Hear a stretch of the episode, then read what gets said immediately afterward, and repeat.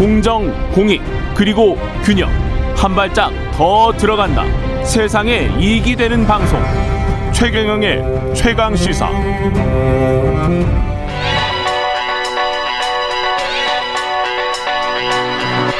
최강 시사. 김수민의 눈.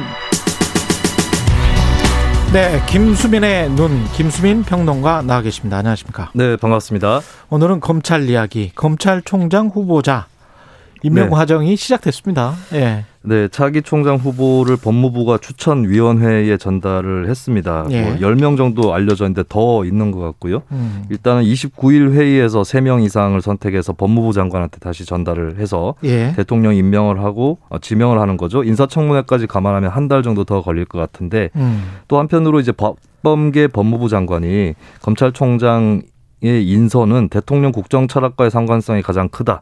이 음. 얘기를 해서 이 말이 또 어, 진위를 두고 논란이 벌어지고 있습니다.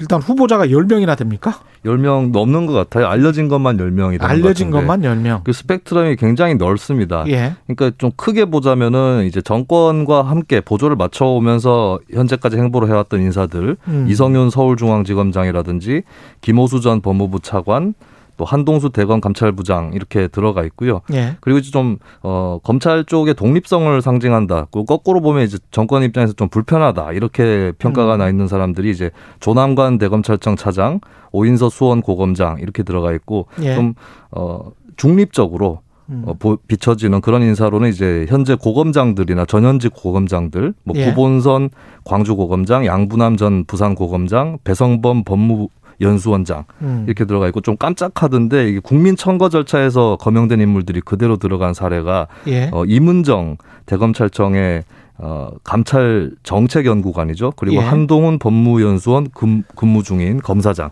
이 음. 두 사람 또 상반된 그런 이미지를 갖고 있는 사람들이 다 들어가 있습니다. 뭐 누가 됩니까?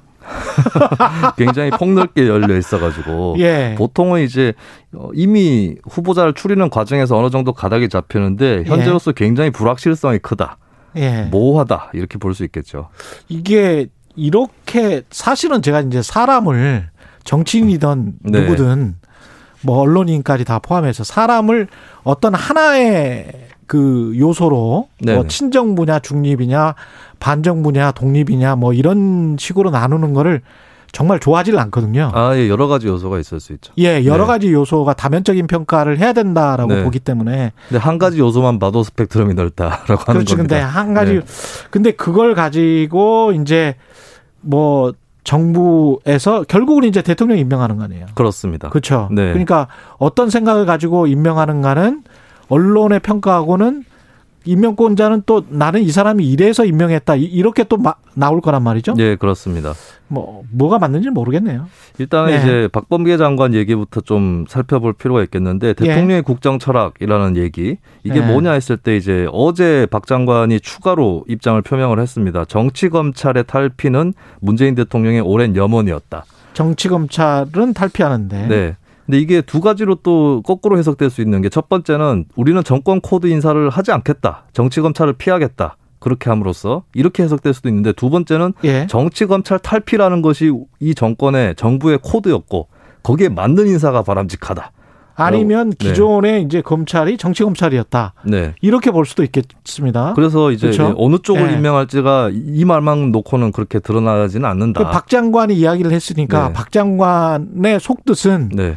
그런 것일 수도 있어요. 기존의 검찰의 어떤 핵심적인 세력이 정치 검찰이기 때문에 네, 네. 그쪽에서는 못 뽑겠다. 네. 이런 생각을 가지고 있을 수도 있죠. 그렇다면 이제 네. 뭐 친정부 반정부 프레임으로 보면은 친정부로 임명하겠다 이렇게 읽혀지는 건데 예. 뭐 그것은 또 거꾸로일 수도 있는 거고. 그렇죠. 예, 그래서 좀 원론적인 것부터 다른 관점에서 보면 또 거꾸로일 네. 수도 있습니다. 다시 예. 짚어보자면은 국정 철학을 반영한다. 이 자체를 좀 따져볼 필요가 있는 게 일단은 이 자체가 나쁜 거는 아니라고 볼 수 있겠습니다. 왜냐하면 대통령한테 임명권이 있는 것이고 예. 또 국정 기조가 검찰 관련한 것이 반영되는 인사 쪽에 더 끌리는 것은 당연하다. 현실로 인정해야 될 부분이다라고 볼 수 있는데 결국에는 대통령의 국정 철학이 뭐냐가 관건이라고 볼 수 있겠습니다. 왜냐하면 검찰총장은 다른 정무직과는 좀 다른 자리죠. 중립적인 성격이 큰 자리고 그래서 뭐 장관이나 총리하고 동일시되면 곤란할 것 같고 이제 수사 기소의 독립성이라든지 뭐 정치적 중립 이런 것들은 또 지켜줘야 되는데 이게 국정 철학에 반영이 돼 있다면 상관이 없는 거겠죠. 문제가 없는 거라고 볼 수가 있겠습니다. 그리고 이제 정책적 코드가 어떤 것이냐 이런 것도 의문이 될 수 있는데 근데 수사권 조정이나 공수처 설치나 이런 굵직한 현안들이 이미 관철이 된 상황에서 어 정책적 코드보다는 아무래도 남아 있는 정권 관련한 수사 이런 것들이 더 어 주목을 받을 수밖에 없는 그런 상황이다라는 건데 근데 이 모든 것은 사실은 이제 대통령의 지명이 끝나야 평가를 할 수가 있다. 결과를 놓고 평가할 수밖에 없는 것이고 이게 또 사후에 입장이 또 표명할 수 있는 부분이 만약에 좀 반정권이다라고 여겨졌던 검사가 임명이 되더라도 아 이것도 우리 국정 철학이다 이렇게 얘기하면은 또 아, 그런 것인가라고 할 수 있는 것이죠. 그 지금 그 평론가 말씀하신 것처럼 정무직이라는 그 단어에 네. 그러니까 검찰총장이 대통령 임명하니까 정무직이다라고 정의를 한다면 아 저는 정무직하고 다른 좀 다른 자리다. 예, 예. 정무직하고는 좀 네네. 다른 자리다. 예.